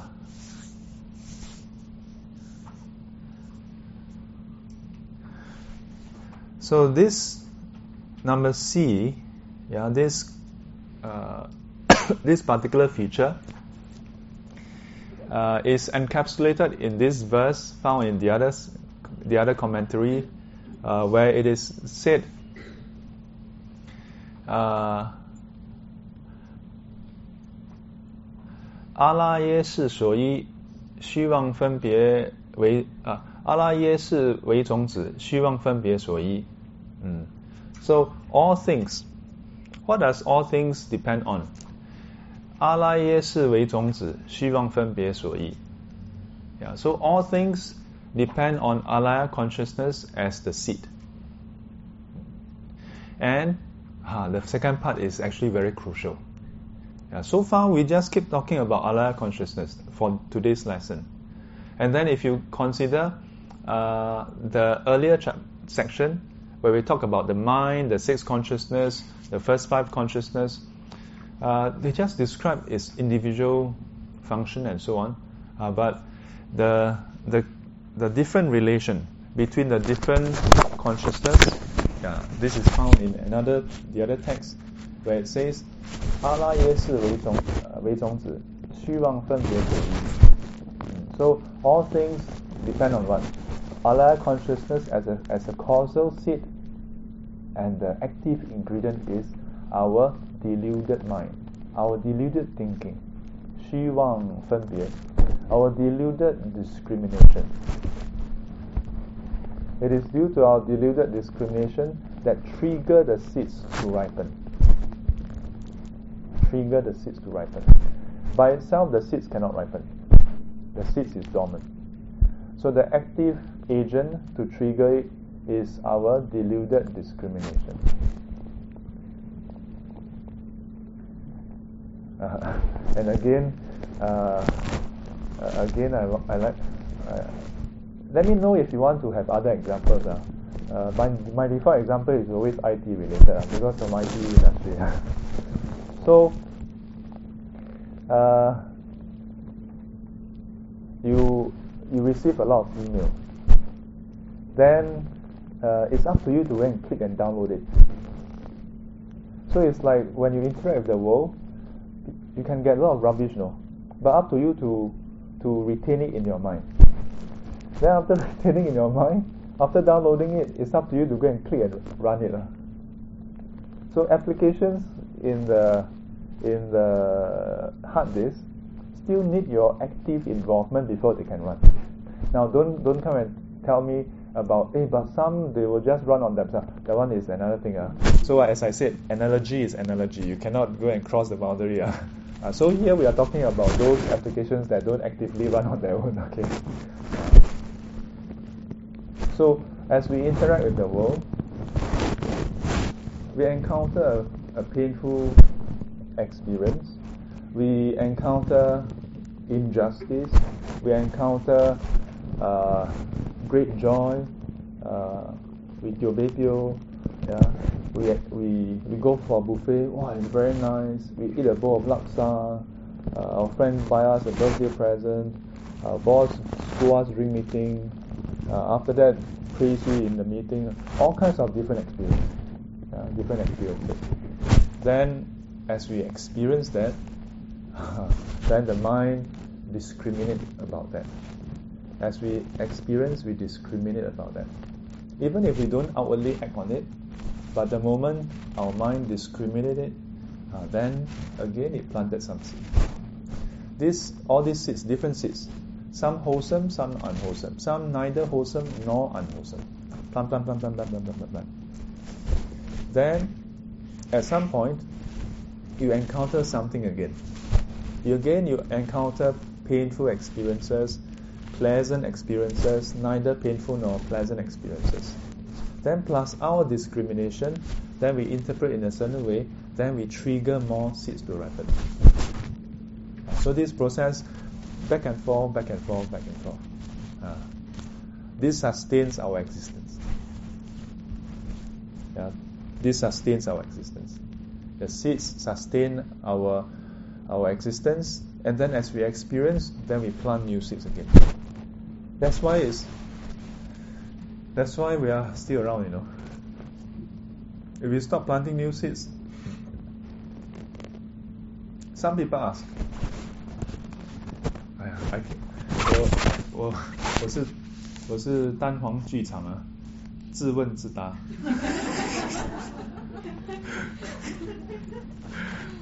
yeah, that's why sometimes I feel like feel like this is like the Buddhist uh, stand-up comedy. Uh. yeah, own self ask question, own self answer. so some people may ask, "Hey, what was the question I want to ask?" ah, what were we talking about? what was it? Ah, ah discrimination. Then 啊，阿拉耶是为种子，需要分别所依。About there was an important point, Jared. Laugh, laugh, laugh, forget. ah? Uh, sustain our life. Uh, ah, yes, yes, thank you. Uh, so all of you contribute to the class, you know. Yeah, otherwise I 自演自导 then halfway through don't know go. so some some sometimes as Buddhists, after we learn about karma, hey, quite good, huh? then we can do something about it. Hey, then after a while, when we learn that we have been planting seeds since beginningless time, wow, then we feel panic though. Why do we feel panic? We feel like, wow, we have to we have to clean up all those seeds. Seems like infinite seeds, or how? Huh? So it'll take forever lah. No wonder no one is enlightened. Only a few. But actually, that is not true. if you want to reach arahanthood or even sotapanna, you don't need to clean up all the seeds. And the answer is in that verse that I just recited. 阿拉耶视为种子，虚妄分别所依。 Once your mind has reached a certain level of purity, you you stop planting new seeds. Yeah, you start triggering certain seeds. So, uh, if you recall from other Dharma classes and from previous lessons that I mentioned before, what is the first stage of enlightened being? What is the name? Huh? Sotapanna. Yeah. What does Sotapanna means? Stream enterer. So, what is the feature of a stream enterer? One who, at most, has seven more back and forth. Yeah, seven more times as a human being at most. Yeah, you can be reborn in the heavenly realm, then die, and then come again as a human being. Then, after dying, maybe reborn as a he- heavenly realm again, and then come back again at most seven times. So when I first learned it in uh, secondary school as part of RK, I was like, wow, only seven more times. Wow, quite a good deal. Huh? Then if you reach this next level, Sakadagami, wow, even better. From seven to one, oh, wow, seven, one, seven, one. Hey, just go to the next level, lah, upgrade. Then you get seven, cut down by six. Then if you go to the third stage, Anagami, then non-returner. If you don't succeed, if you reach third stage in this life, and you fail to attain arahanthood, when I say fail, don't feel so bad. Huh? It, it just means that you didn't complete the whole cycle. Then what happened? After dying, you do not get reborn as a human being anymore, nor in the sensual desire heavenly realm. Your destination is confirmed. Yeah, uh, it's like if you have. Uh, is there any parallel in in real life? Uh, okay, hard to find a parallel. But let's say, let's say, let's say for PSLE you get 300 points. Is it possible? 300 points? What is the maximum score? Oh, 300. well, anyhow, white also kena 300. Okay, let's say you get 280. Is, is it very high? Quite high, ah. So imagine if you get 280 300. Okay, I never say 400. So if you get 280, wow, the, you probably get automatically posted to some super straight through whatever IP, whatever program. Yeah. Uh, hey, but come and think about it. If you have 280, can you choose to go to some crappy secondary school? Or you can. Uh, ah. But in the case of Anagami, you cannot. Uh, why? Because you have no more link with the lower realms. In the classical teaching, it never describes, uh, actually, it does describe. Uh, it describes that because the for the Anagami, uh, the five lower factors have been removed. What are the five lower factors? Uh, let's start with Sotapanna. Sotapanna, uh, this is this is recap. Uh, I've mentioned many times, and you all have attended so many Dharma classes. Uh, so, uh, what is Sotapanna? The three lower factors: Sakadagami. Oh no, sorry, Sakkayaditthi, uh, identity view. The view that there is a self. And this is directly linked to the attachment of, oh, this is me, that is me, and all those things. Yeah. Uh, here is at the abstract level that I have a view that all this is me. Then there's a more innate version, which is the feeling. It's just a very natural, spontaneous feeling. This is all me. Uh, the other one is through some thinking. Uh, this is me, this is me, this is me. Yeah. So Sakkayaditthi, then um, attachment to uh, some rituals or practices that doesn't uh, doesn't conduce to enlightenment. Some translation basically just put attachment to wrong practices. Uh, this is removed also. Why is it in this sequence? Because once you have reached a point where you see clearly, huh, oh, previously I had this idea that there's a self, all this is self, this me, this me. Oh, actually, this is not true. Uh. Uh, but you, so you remove this, and then you consider how did you arrive in this, yeah, to this state. Uh, then you know clearly, ah, by doing this practice and that practice and this reflection and that observation, then I come to this. All the other things actually are irrelevant. So once a person has reached this state, he knows clearly, ah, the Buddha's description of the different practices is really for, for real. And he knows that everything outside of that actually doesn't conduce to attainment of Sotapanna. Uh, so he's attached, he's, if he had any wrong ideas about the practices, this is removed. And because he has reached, reached this stage, he will not have the question, hey, really got Buddha? Uh, his teaching, is it for real? He has experienced the, the truth himself. He will also not have a question, hey, in this day and age, is there really Arahant? Is there really enlightened ones? In the Buddha, Dhamma, Sangha, he has no more doubts. In the practices, the precepts, the practices, he has no more doubts. And that's why it's also described that once a person reaches Sotapanna, he has no more doubts in four things Buddha, Dhamma, Sangha, and the precepts. Yeah. Or more comprehensively, the practices. No more doubts. This, mind you, is not how most people think. Oh, you cannot doubt. Must suppress the doubt. Yeah. Uh, but 师父, why is it? Cannot ask. You must believe. No, no, no. You cannot believe your way to an enlightenment. Cannot. it is not through belief that you attain enlightenment. Faith and belief as a start, then you must practice, when you uh, cultivate, and then at some point when you see for yourself, then the doubt is removed. So for Sotapanna, once they have reached this level, even if the mind occasionally, because they are not fully enlightened, occasionally defilements may arise. For them, once you have seen it once, that imprint, in a way, you are positively scarred for life. You are scarred about the reality of, of this world. You will never turn back, even if you momentarily lose. Yeah. As a result, now, now this is where we bring in full circle. Uh. Even though the Sotapanna has planted seeds for lower realms in the past, once you reach Sotapanna, we say this is the minimum uh, safety line.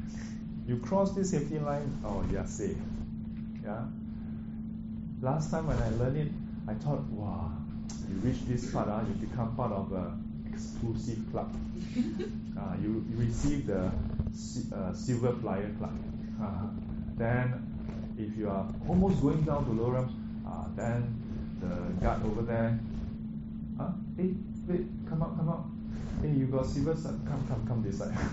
uh, no, it's not like that. It is that the person, once they have seen the, the this fundamental, this first entry level, upon dying, yeah, when a person is about to die, karma will ripen, right? This is all what we all learn. But what triggers the ripening? Uh, the state of the mind. So we are, we, we, what do we do? Oh, we try to go and uh, ask here, ask there, and say, hey, how do I protect this last part of the mind? Uh? Hey, before I die, make sure you do this. But this is just trying to emulate the outcome, you know, the outcome of an enlightened one. The enlightened one, the mind is steady, not because he tried to make it steady, but because he has removed the cause of unsteadiness in the mind by reaching this state of seeing. So for the enlightened one, at this stage, the mind is unwavering. Even if it momentarily lapses, the lapse is, is dealt with very quickly. So such that the unwholesome states is never sufficient to trigger an unwholesome seed. Don't don't think about eh no unwholesome seed. ah. The the seed that was planted due to unwholesomeness, not enough to trigger it to ripen. So if want to ripen, eh cannot ripen. Want to ripen, cannot ripen. Ah, this is how the Sotapanna will not be reborn in the lower. And if the Sotapanna can do it, all the higher ones likewise cannot be reborn in the lower realms as a result. Because the higher uh, stages of enlightenment would all, by definition, have removed the three lower factors.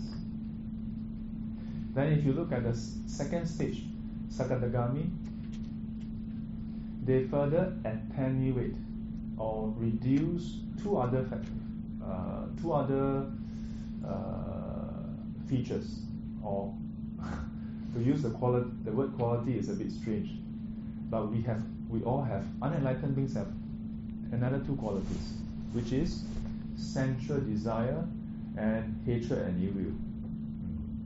Uh, So these two come as a pair. For the second stage enlightened one, they they reduce this. Haven't eradicate, but they reduce this. Because of the reduction,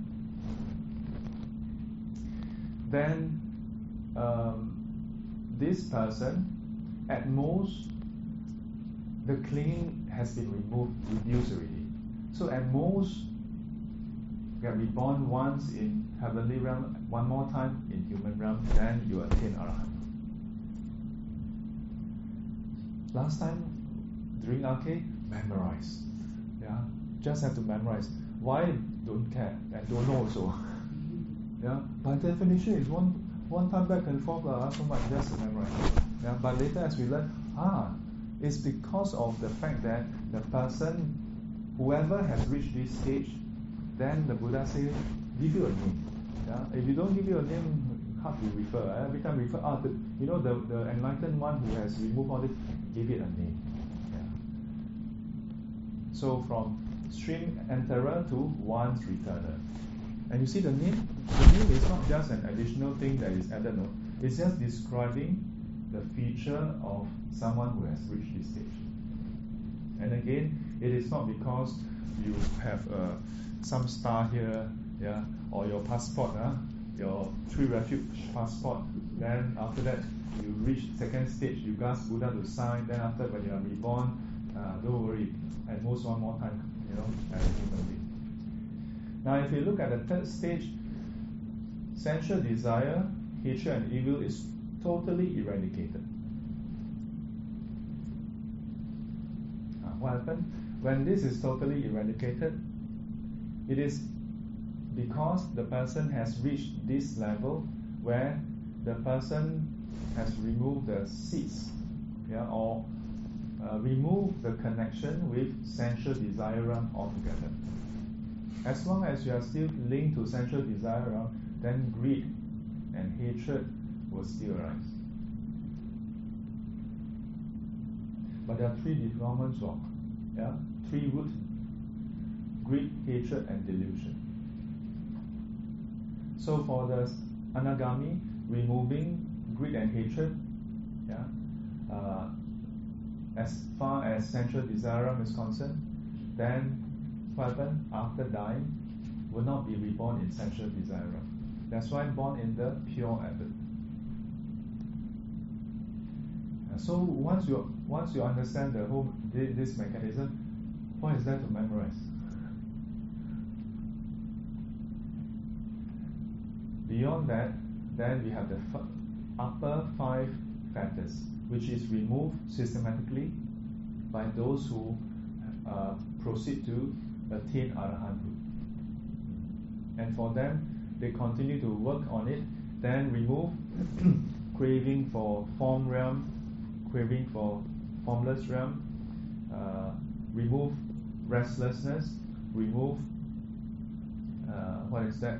The conceit, and then ultimately ignorance. Five upper factors. Five upper factors. And from that point, then it means what? The link to all three realms are severed. And that's why in the Mahayana Sangraha it describes what how how is how is the state of an arahant to be known.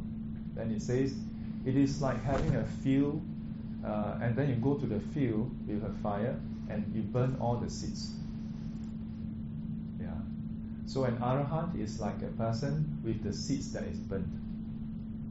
So this description is very interesting because it then says, in what way is it to be understood? The seeds, when you burn the seed, the seed is still there, but it loses its function. Uh, so this is a very interesting metaphor. Yeah? Arahants are like those with the field full of seeds that is being burnt already. The metaphor is describing that the active agent, the active component for seeds to ripen is removed. Yeah. And actually, what is the active component? It is our defilements. Yeah.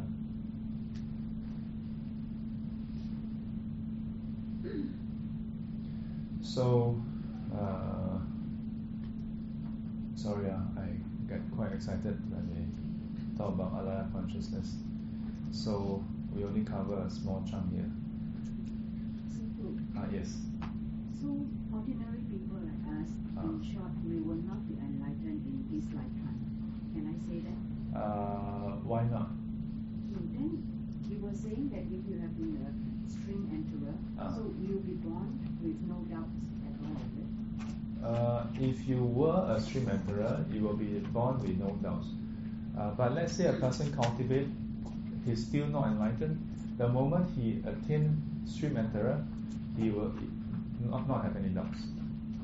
So even if uh, you are born with doubts, Ah. and you are not born a Buddhist, Ah. and you are born with doubts, you in the, the same lifetime, Ah. uh, lifetime, you Ah. can still be a uh, enlightened being or a emperor.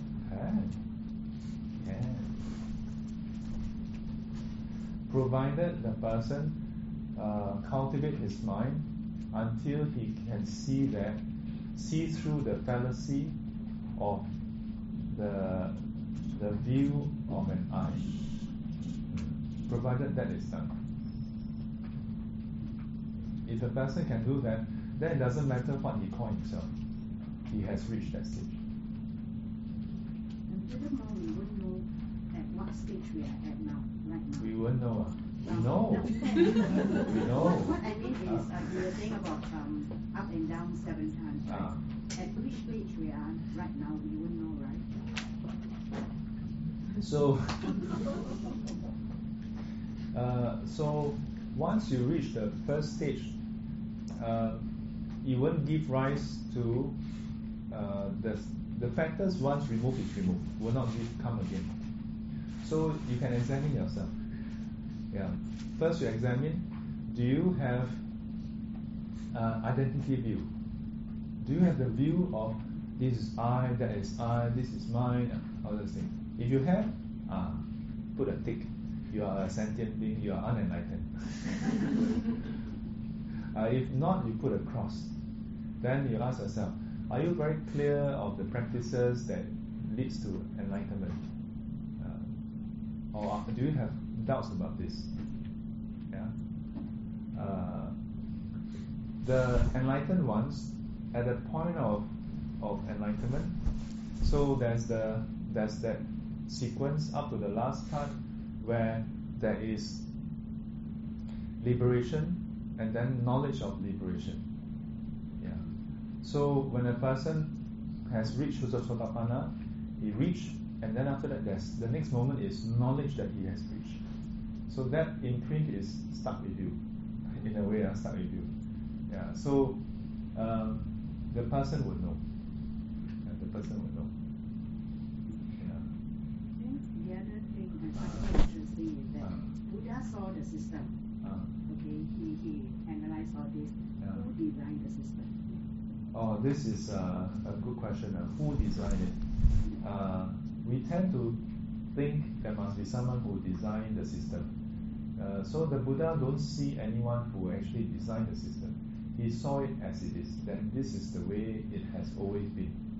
Yeah. He. Um, so let me let me go out on a limb to say this. First of all, uh, according to the text, it says that the Buddha observed one kalpa, two kalpa, three kalpa, one asankhya kalpa, three. How many? How many? What we call 八万四千劫? Yeah, 八万四千 doesn't mean exactly power incident is actually a, a, a descriptive number to mean very, very, like, you know, and he still don't see a start. And throughout this whole sequence, he don't see anyone who actually created this sequence. So there are two possibilities to this. One is this world is just like that.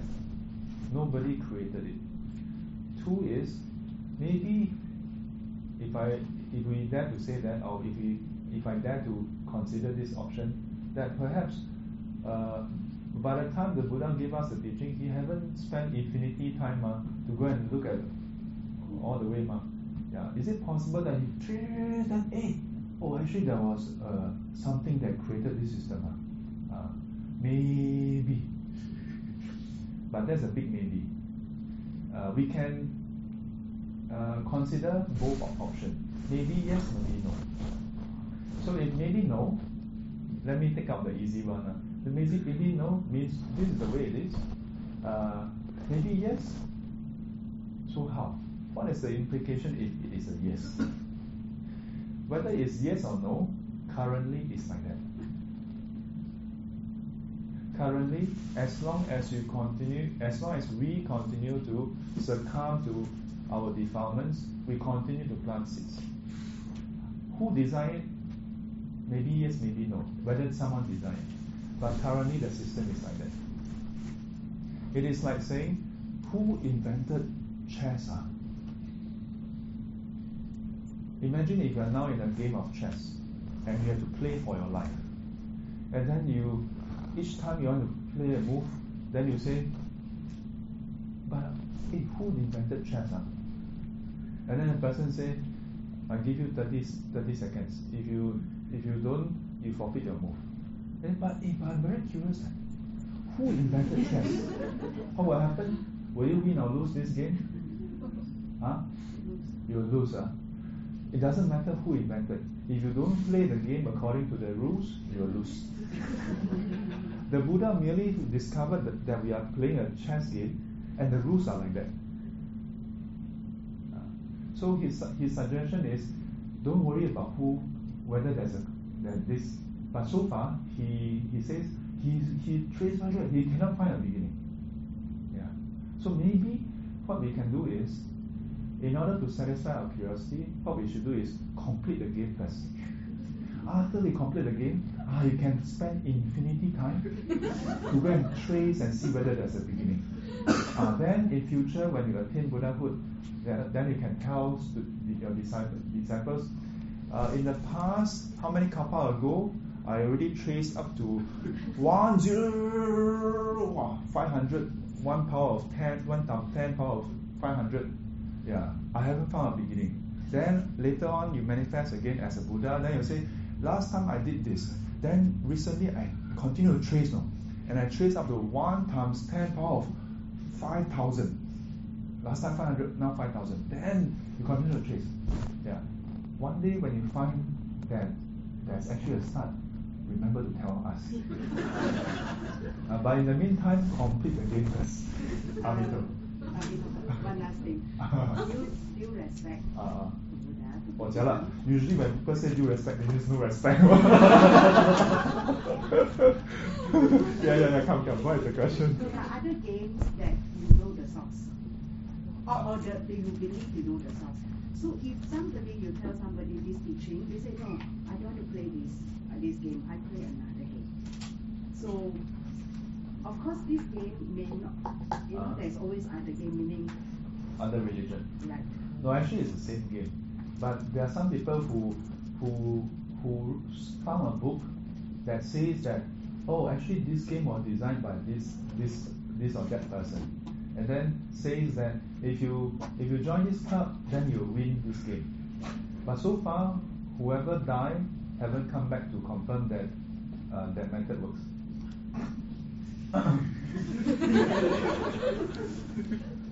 uh, Amitabha. 愿消三障诸烦恼，愿消三障诸烦恼，愿得智慧真明了，愿得智慧真明了， 普愿罪障悉消除，不愿罪障悉消除，世世常行菩萨道。世世常行菩萨道。阿弥陀佛，阿弥陀佛。起立。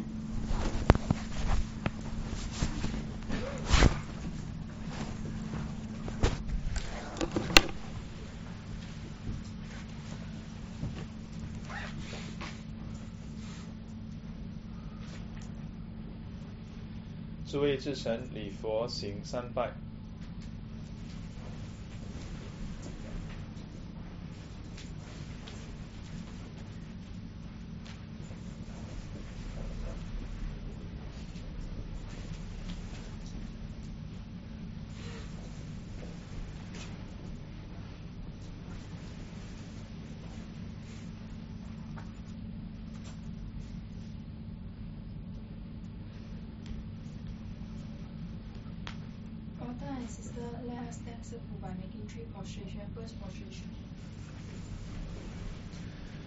拜起立。Till we meet again, may be guided and protected by the Buddha, Dharma, and the Sangha. And as always, 乖乖。